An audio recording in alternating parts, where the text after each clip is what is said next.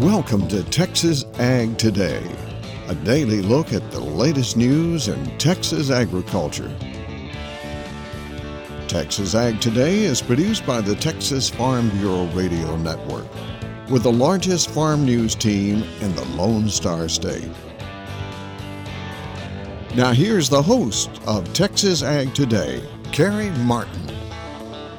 Hello, Texas. Thanks so much for joining us for Texas Ag Today. I'm your host, Carrie Martin, along with the largest and most experienced farm news team in the Lone Star State. And we're all standing by to bring you the latest news in Texas agriculture, from the piney woods of East Texas to the rocky ranges of the Trans-Pecos, and from the Panhandle down to the Rio Grande Valley. Malted barley. When you hear those words, you probably think of beer. But malted barley might also help the cattle business on the environmental front. I'm James Hunt, and I'll have that story on Texas Ag Today. The spring outlook for Texas livestock, forage, and pastures following the memorable winter storm. I'm Tom Nicoletti, and I'll have that story on Texas Ag Today. This is Jim Hearn in the Rio Grande Valley. Planters are again rolling, and citrus producers are in an assessment and rehabilitation process. Those stories and more in today's report. We'll have those stories, plus Texas wildlife news, and a complete look at the markets, all coming up. Corn and sorghum seed are going in the ground in many parts of Texas, and the outlook for 2021 is good. Jessica Domel has more.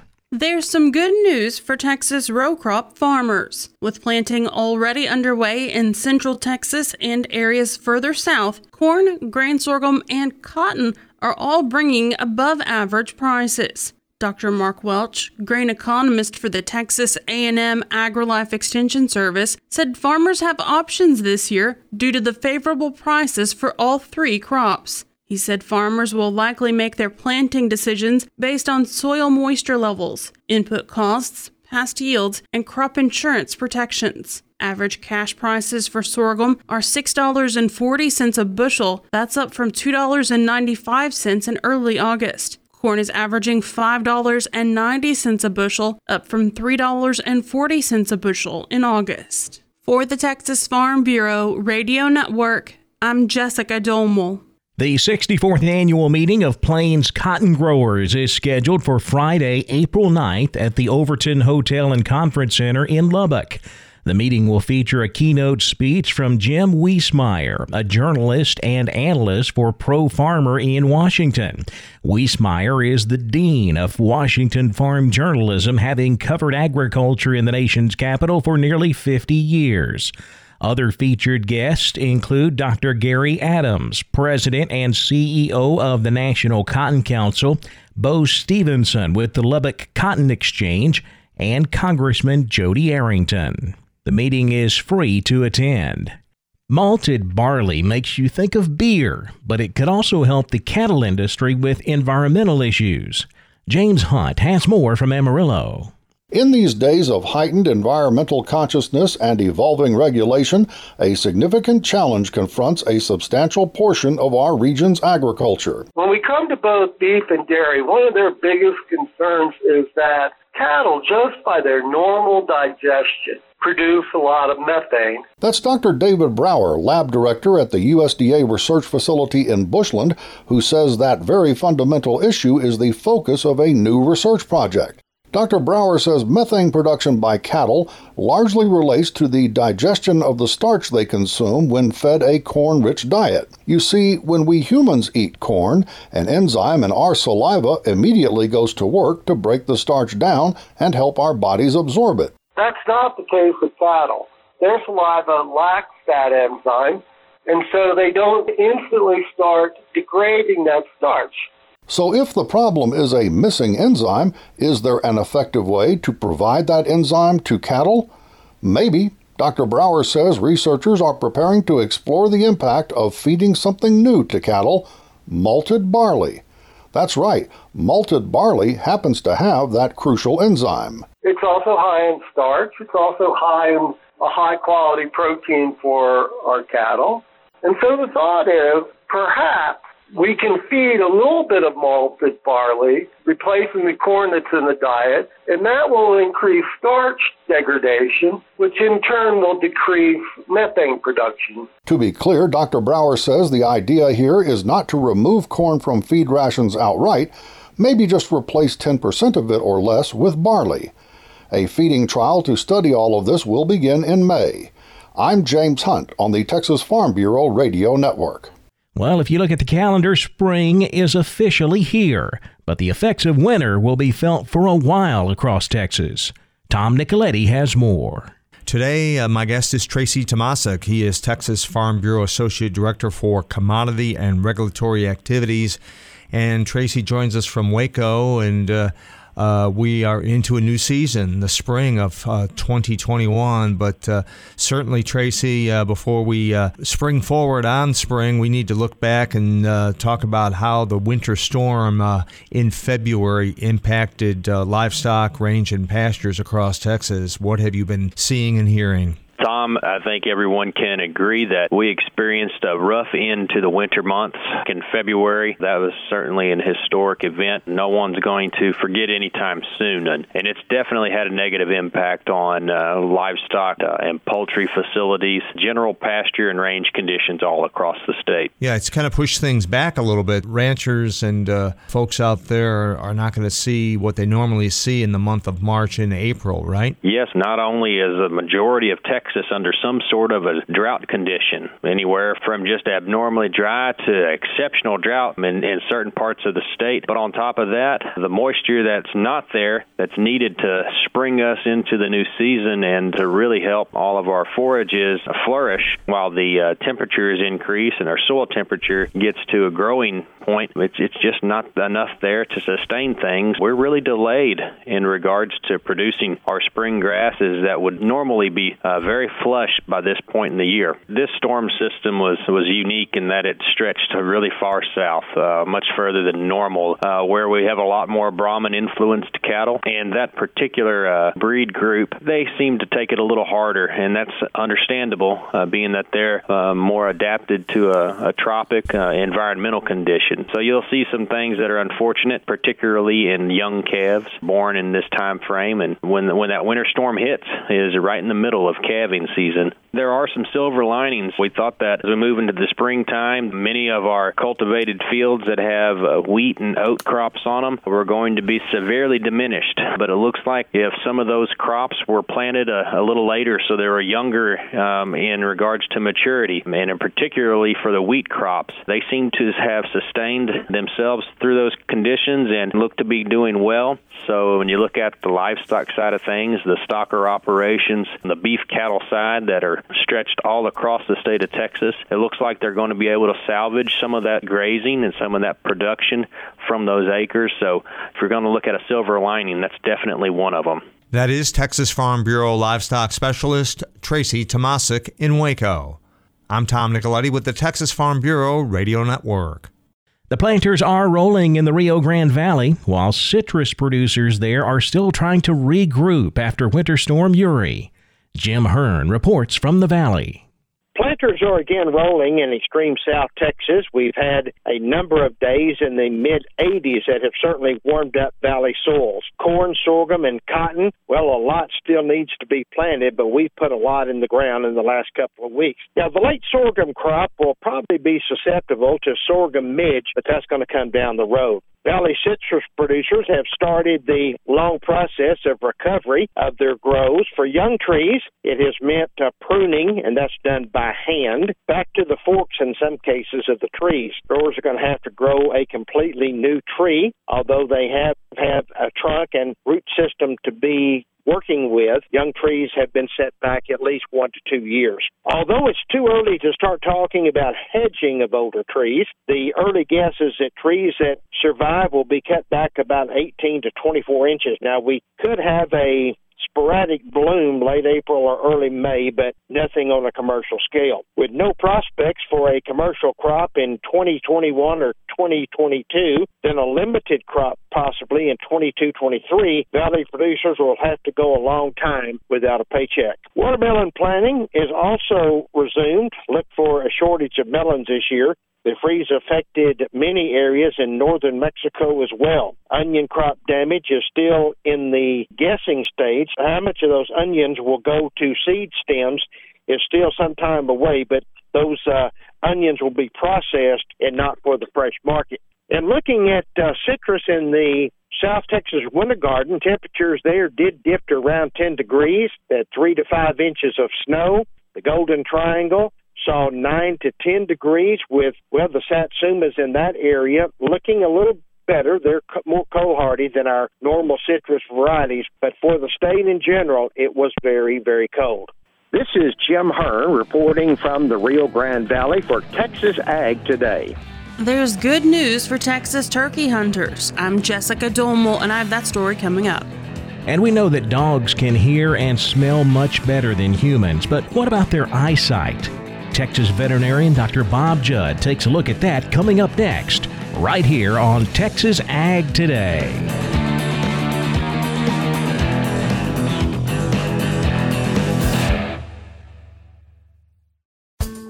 Each year, National Ag Day celebrates the important contributions of our country's farms and farm families.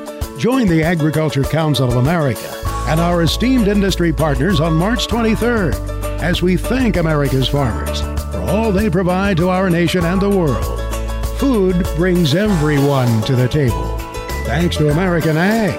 Learn more about Ag Day and the events for March 23rd at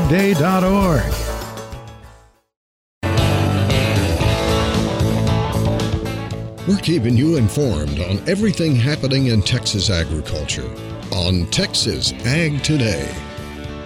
Well, it seems that dogs and cats have better hearing and smell than humans, but how does their eyesight stack up? Texas veterinarian Dr. Bob Judd takes a look. Both dogs and cats are more sensitive to light than humans. Cats are particularly well adapted for night vision, as they have a minimum light detection threshold 7 times less than that of humans. Cats also have an area in the retina called a tapetum that reflects up to 130 times more light than the human retina, a vertically slit pupil, and a large cornea that lets in more light. Dogs have many of these same adaptations, just somewhat less than cats, but still better night vision than humans. As far as detecting movement, humans can detect movement in bright light better than cats, but cats have better vision in low-light situations. One interesting point is that dogs can detect rapidly flickering light at different rates than humans, and flicker is the rapidity which the retina of the eye can update images. Humans have a more rapid flicker rate than dogs, so since a TV screen is updated 60 times per second and the picture appears to be moving, dogs may see the TV screen as a rapid flicker and will not see the TV screen the same as humans. Field of vision in dogs also varies with breed, but average in dogs is 240 degrees versus 180 degrees in humans and 200 degrees in cats. So dogs can see much farther to the side than humans and cats. Depth perception in cats and humans is much better than in dogs, as depth perception is related to the amount of overlap of the visual field of the two eyes. Humans and cats have 140 degrees of overlap, while dogs have 30 to 60 degrees depending on the breed. I'm veterinarian Dr. Bob Judd. This is the Texas Farm Bureau Radio Network. There's some good news for Texas turkey hunters. Jessica Domel has more in today's Wildlife Report.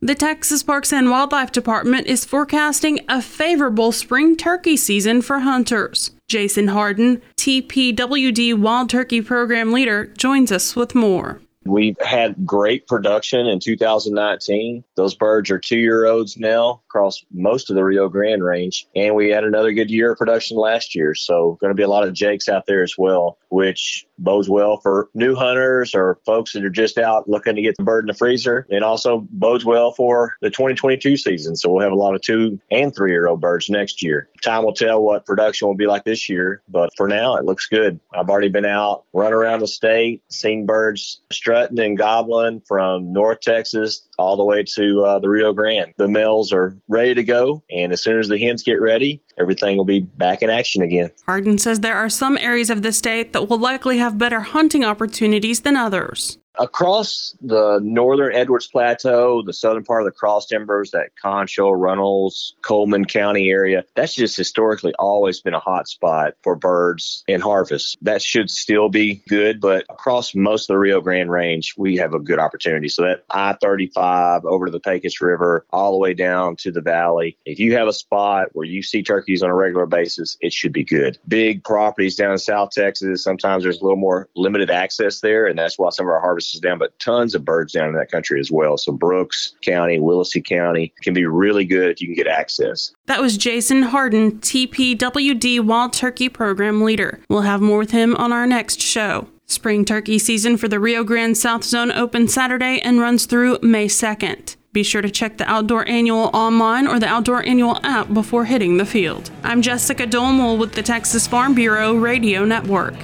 It was a mostly higher start for the cattle market on Monday. However, cotton and grains drifted lower. We'll take a look at all of the livestock, cotton, grain, energy, and financial markets coming up next. Keep it right here on Texas Ag Today.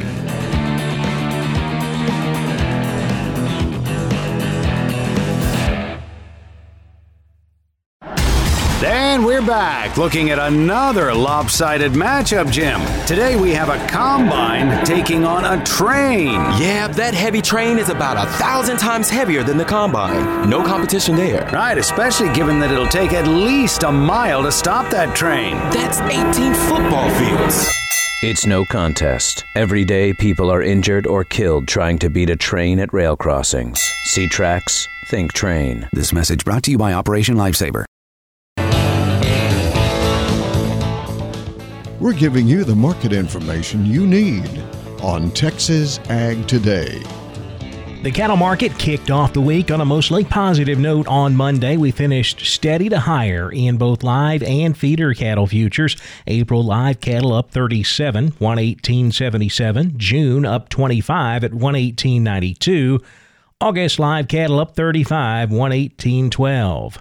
Feeder cattle steady to higher. March feeders up 40 cents, 135.07. April feeder cattle unchanged, 139.42. The May up 42 cents at 145.10. Cash fed cattle market all quiet on a Monday. We wrapped up last week selling cattle as high as 116. However, those prices came up in the Midwest. When you get down here to Texas, about the best we could do was a 50-cent jump. 114.50 was the price on the online fed cattle exchange.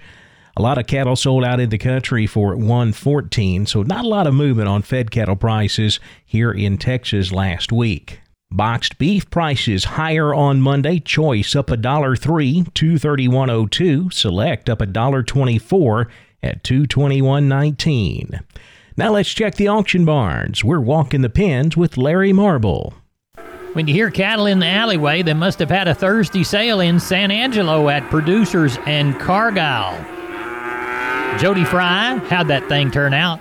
I believe 1585 was the total. Had a high percentage of cows today. A good many of those were included in the afternoon special cow sale. Better quality calves and yearlings compared to that previous week, calling those kind of $2 to $4 higher. Slaughter cows, calling those about steady, calling slaughter bulls kind of weak to $1 lower. Large offering of cow-calf pairs, they sold sharply higher. Better quality groups of heavy bred cows sold steady to slightly higher. On your steers, your better quality steers went 4 to 600 pounds from 130 up to a high of around 175, mostly 140 to 155. 6 to 800 pound steers from 110 up to a high of around 155. Mostly 120 to 140. Better quality heifers, 4 to 600 pounds from 115 to a high of 155, mostly 120 to 140. Slaughter cows, average to high yielding from 48 to 58. Several of the highest yielding slaughter cows from 60 to a high of 64. Thinner and lower yielding type cows, still some of those from 35 to 47. Slaughter bulls, average to high yielding from 70 to 84. Had a some of the highest yielding slaughter bulls from 85 up to a high of 91. Bred cows and heavy bred 2-year-olds averaged to better quality, anywhere from 700 to 950 per head. Had a few choice sets of young to middle-aged heavy bred cows, anywhere from $1,000 to $1,200. Cow-calf pairs averaged to better quality pairs from 900 to 1150. Had several sets of